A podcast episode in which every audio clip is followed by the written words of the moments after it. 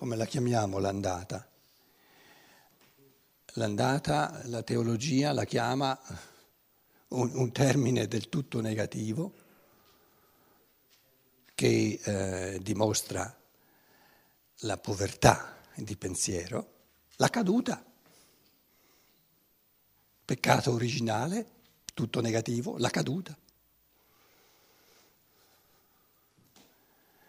Quindi essendo eh, termini negativi è chiaro che vanno, vanno rispolverati, vanno svolti in chiave positiva. Perché se, se la divinità avesse concepito un'evoluzione dell'umano, la cui prima parte è la caduta, è una caduta, allora io dico, ma eh, chi gliel'ha fatto fare questa, questa pensata così sbagliata?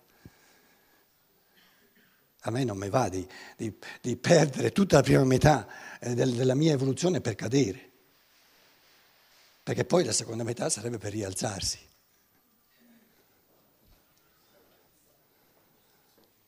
Quindi questo evidenzia un, eh, una povertà enorme di pensiero e anche l'importanza, la, la, necessità assoluta che venga questa ventata di Spirito Santo, della scienza dello Spirito, che ci porti i pensieri in modo da, da eh, rifarci un pochino i conti. Sulla, questo vi spiega anche il fatto personale, se volete, che io qui a Roma ho fatto filosofia e teologia. Filosofia, ero tutto contento, tutto felice, in teologia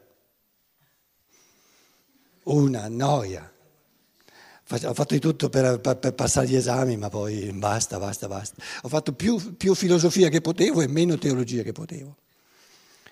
Come la chiamiamo noi eh, la prima metà dell'evoluzione? L'acquisizione dell'io.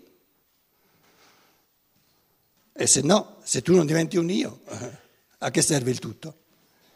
E l'acquisizione dell'io significa che eh, bisogna godersi la cacciata dal paradiso, che non è una cacciata dal paradiso, è un, un, un, ehm, un necessario, un, ottimo taglio ombelicale.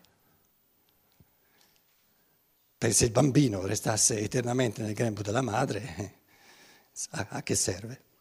Quindi ben venga che dopo nove mesi salti fuori. Quindi la cosiddetta cacciata dal paradiso è il primo taglio ombelicale necessario, per fortuna, se no, se io fossi rimasto un pensiero nella divinità, magari se lo gode lei la divinità, ma io che mi godo. Quindi, quindi la, la, la, l'acquisizione dell'io, questa acquisizione dell'io ne fa parte, non si può acquisire l'io, l'umano, l'uomo, non può acquisire l'io senza entrare sempre di più nell'elemento che individualizza l'umano. Qual è l'elemento che individualizza l'umano? La materia. Materia principium individuationis. Soltanto grazie al corpo ognuno di noi dice io. Perché quando dormiamo non possiamo dire io? Perché siamo fuori dal corpo e tutti i nostri pensieri, i nostri corpi astrali sono tutta una, una, una pasta, una, una, capito? Non si possono separare col coltello l'uno dall'altro. Torniamo nel corpo, ognuno è separato dall'altro. Io, io, io, io, io.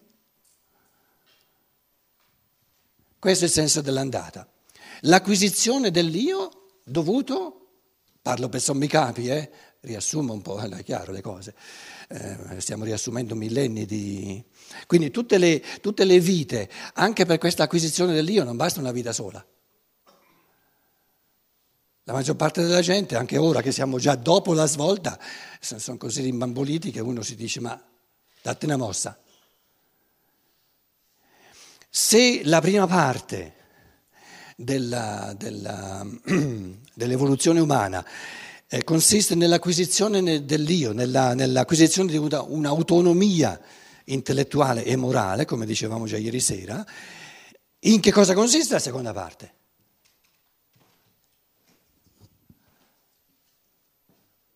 La prima parte è acquisizione dell'io, la seconda parte cosa proponete voi? Deve essere ancora migliore, l'esercizio dell'io. La prima parte divento capace di, di, di, di suonare, no? E la seconda parte è godere la musica. Poi ditelo voi come ognuno trovi categorie come vuole, è importante che ci capiamo sulle realtà di cui, di cui stiamo, stiamo parlando. Quindi tutta la prima parte, fino al cosiddetto Cristo, la pienezza dei tempi, il concetto di pienezza dei tempi, sta a dire ora tutte le condizioni necessarie per vivere da io libero, da spirito creatore, ci sono. La pienezza dei tempi significa non manca più nulla a, a, a, nessun essere umano perché possa vivere se vuole, perché è libero, può, può omettere e, e può anche realizzarlo. Ora, tutti gli strumenti necessari ci sono, questa è la pienezza dei tempi. E noi viviamo già ora, già da duemila anni dopo la pienezza dei tempi. A nessun essere umano manca qualsiasi cosa che gli sia necessario per vivere in piena libertà, in libertà, in creatività sempre crescente. Finché mancava ancora eh, qualcosa delle, delle condizioni necessarie per vivere nella libertà, siamo prima della svolta. Il concetto di svolta, ora non ti manca più nulla. Questo è il concetto di svolta. Ora le cose sono nelle tue mani. Qualche volta io le due parti le ho descritte in modo, qui la conduzione dal di fuori, la prima parte, e la conduzione dal di dentro. Finché il bambino piccolo non è capace di condursi dal di dentro, di, un'autogestione, deve venire gestito dal di fuori. Quindi una gestione dal di fuori dell'umano, fino a metà, e poi che crea la pedagogia, la pedagogia fino a metà, e il senso della pedagogia è di rendersi superflua. se no che pedagogia è? Quindi il, il, il, la bontà di ogni pedagogo, di ogni mamma, di ogni genitore è buono, moralmente buono, nella misura in cui fa di tutto per rendersi superfluo.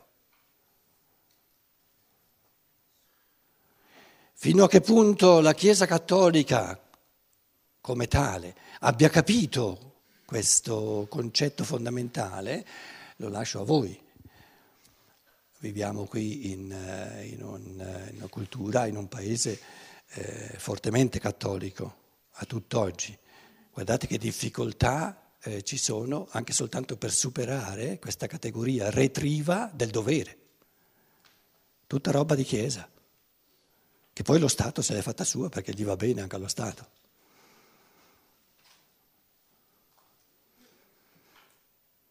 In Germania è un po' diverso, dovuto a questa, a questa protesta dei protestanti dal XVI secolo in poi, Martin Lutero, un terremoto enorme, quindi tutti e due eh, vengono, eh, sono costretti a essere un po' più svegli perché si, si, si controllano vicenda. Un pochino più di protestantesimo l'avrei da sempre augurato anche l'Italia, ma eh, le cose sono così come sono.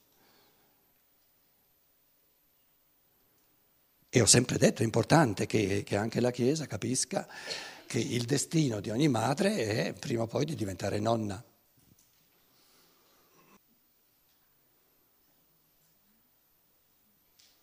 E se non si tira indietro lei di buona volontà, eh, eh, essendo contenta eh, del, del, fatto che i figli raggiungano l'autonomia, ci pensa poi la morte, ci pensa poi la morte a farla tirare indietro la madre.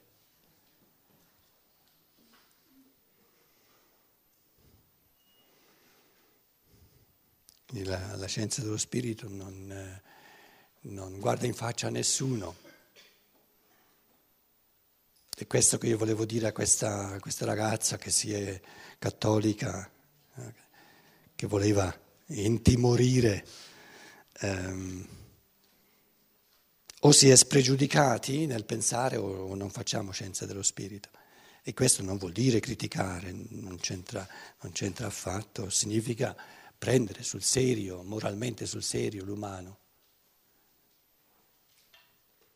Perché poi nella misura in cui non presentiamo sinceramente e eh, spassionatamente, spregiudicatamente l'umano in quanto proposta di creatività, avremo una massa sempre crescente di persone umane non realizzate, quindi del tutto scontente, che devono esprimere la loro non, reali- non realizzazione o dal lato della depressione o dal lato del, dell'aggressività. Quindi i conti non torneranno, i conti possono tornare soltanto se noi diciamo la verità sull'essere umano. E la verità fondamentale dell'essere umano è la destinazione a gestire la creatività a livello dell'io.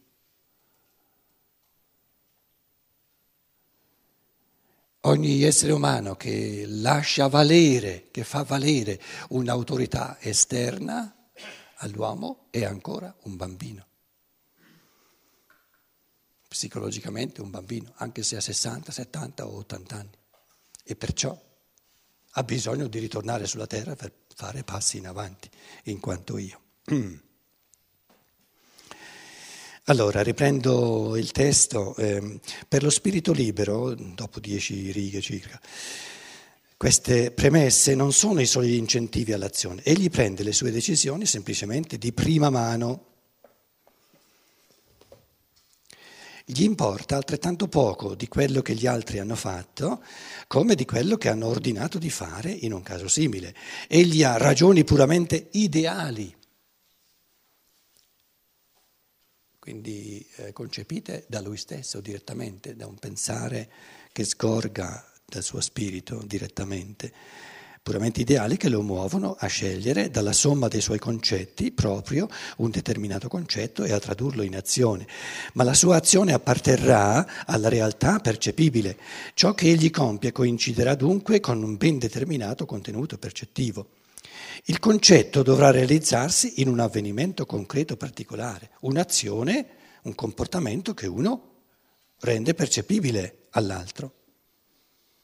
Però il punto di provenienza di questa azione, di questo comportamento, è nell'interiorità del suo spirito, nella capacità di creare intuitivamente concetti morali quindi di escogitare in assoluto modi di comportamento che non ci sono mai stati.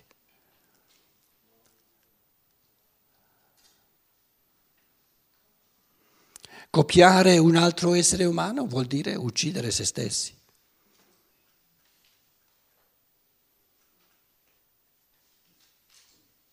È così evidente, basta, basta esprimerlo questo pensiero che la mente sincera dice sì, è per forza.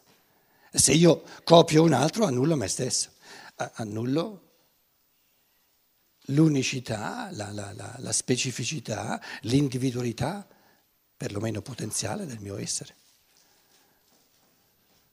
Perché se io sono, sono, stato creato per copiare un altro, non sono un io, sono lui.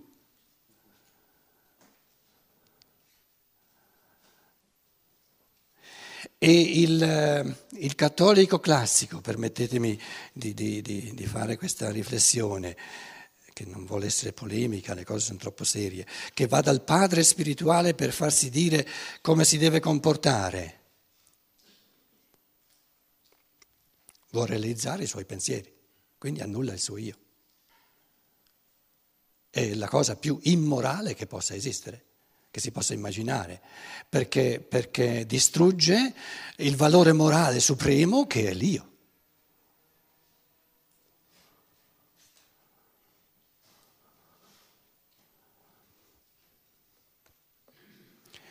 Che poi il padre spirituale sia a Roma, il capo dei padri spirituali, com'è?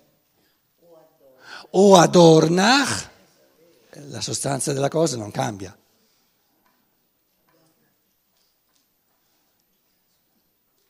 Qui addirittura in sala c'è qualcuno che non, non, non ha mai neanche sentito il, il, Dornach, orribile dictu. Chi non sa cos'è Dornach va benissimo, va meglio degli altri, non, perciò non ve lo dico cos'è Dornach. Gli altri che lo sanno hanno capito. Però non vi preoccupate, adesso c'è nel Vorstand, nella presidenza della società antroposofica, un Prokofiev, Sergei Prokofiev, che sta facendo uno scisma micidiale dentro la società antroposofica. Cosa che noi eh, ci stiamo godendo a piene mani, perché se, se, se, se il potere di, di, di, Dorna viene spaccato in due, eh, diminuisce, tutte e due diminuiscono di, di metà e noi godiamo. No? Tra, tra i due litiganti il terzo gode. I due litiganti sono le due fazioni proprio sempre più, negli ultimi anni, sempre più micidialmente opposte l'una all'altra, l'una fazione, poi una corrente nel mondo antroposofico, soprattutto nella società antroposofica, riassumo per sommi capi, eh? perché chi non capisce nulla di queste cose, quelli sono i, molto più benvenuti che non gli antroposofi qui in sala. Benvenuti anche gli antroposofi, via. Eh, ne, ne, faccio parte anch'io. Eh, ehm, allora, le due fazioni sono quelli, adesso fatemi tradurre in italiano cose che io dico sempre in tedesco, la fazione dei, um, dei borghesi che dicono ma la, la, scienza dello spirito di Steiner bisogna renderla appetibile a, all'umanità di oggi. Quindi il fatto che Steiner sia stato un razzista, eh, dobbiamo scusarci. Poi, insomma, questo Steiner, vabbè, gli perdoniamo un secolo fa che, che fosse, sia stato così intollerante da non mettere tutte le religioni alla pari. Ti presenta un cristianesimo mm, mm, come se il cristianesimo avesse qualcosina di più che non l'Islam. Una cosa intollerante, incredibile. Le religioni sono tutte uguali, hanno tutte lo stesso da dire. E il Cristo non ha il diritto di essere qualcosa in più che non Maometto. Tutti uguali.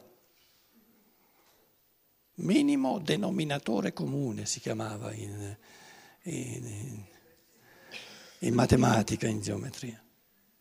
Quindi quando noi da Steiner, dalla scienza dello spirito, tiriamo via il razzismo, tiriamo via il cristianesimo per renderla, per renderla come dire, appetibile sulla scena di questo mondo, cosa ci resta? Nulla.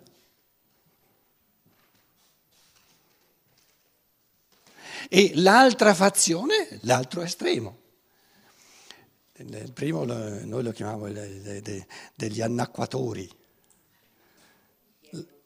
No, no, i, i fautori sono, nel, nella presidenza sono Bodo von Platon, von Plato, von Plato e Mackay. E l'altra invece sono i dogmatici che dicono no, no, no, no, no, no.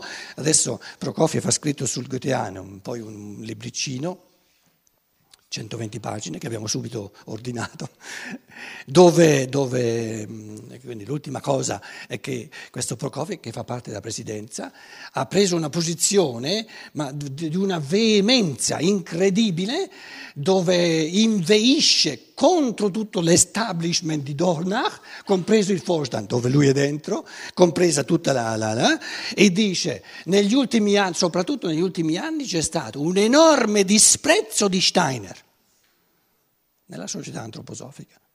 E quindi per me è chiaro che, a parte che è molto ammalato, eh, eh, pare eh, Prokofiev, però se, se tiene duro ancora un paio di anni sta spaccando non può più presentarsi di fronte agli altri dopo averli così, eh, così ingiuriati in un modo così forte.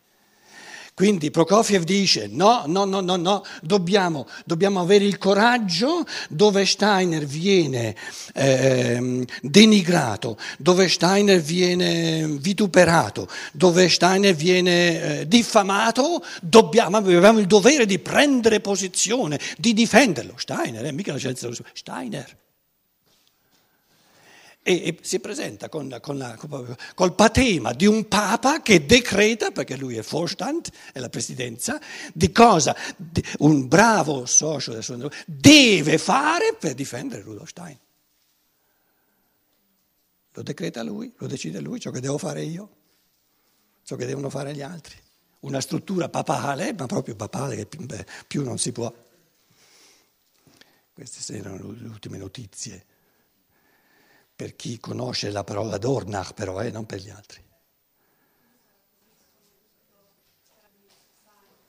Chi? Eh.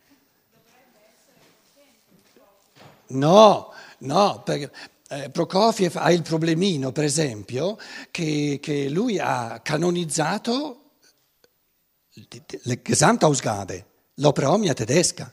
Noi stiamo, stiamo, mostrando che in questa opera omnia tedesca c'è un'enorme falsificazione, proprio un enorme cambiamento di...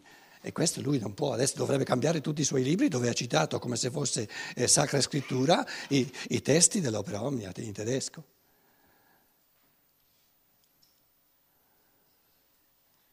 Per lui l'Archiati Verlag non esiste. Per lui, per Prokofiev, l'Archiati Verlag non esiste.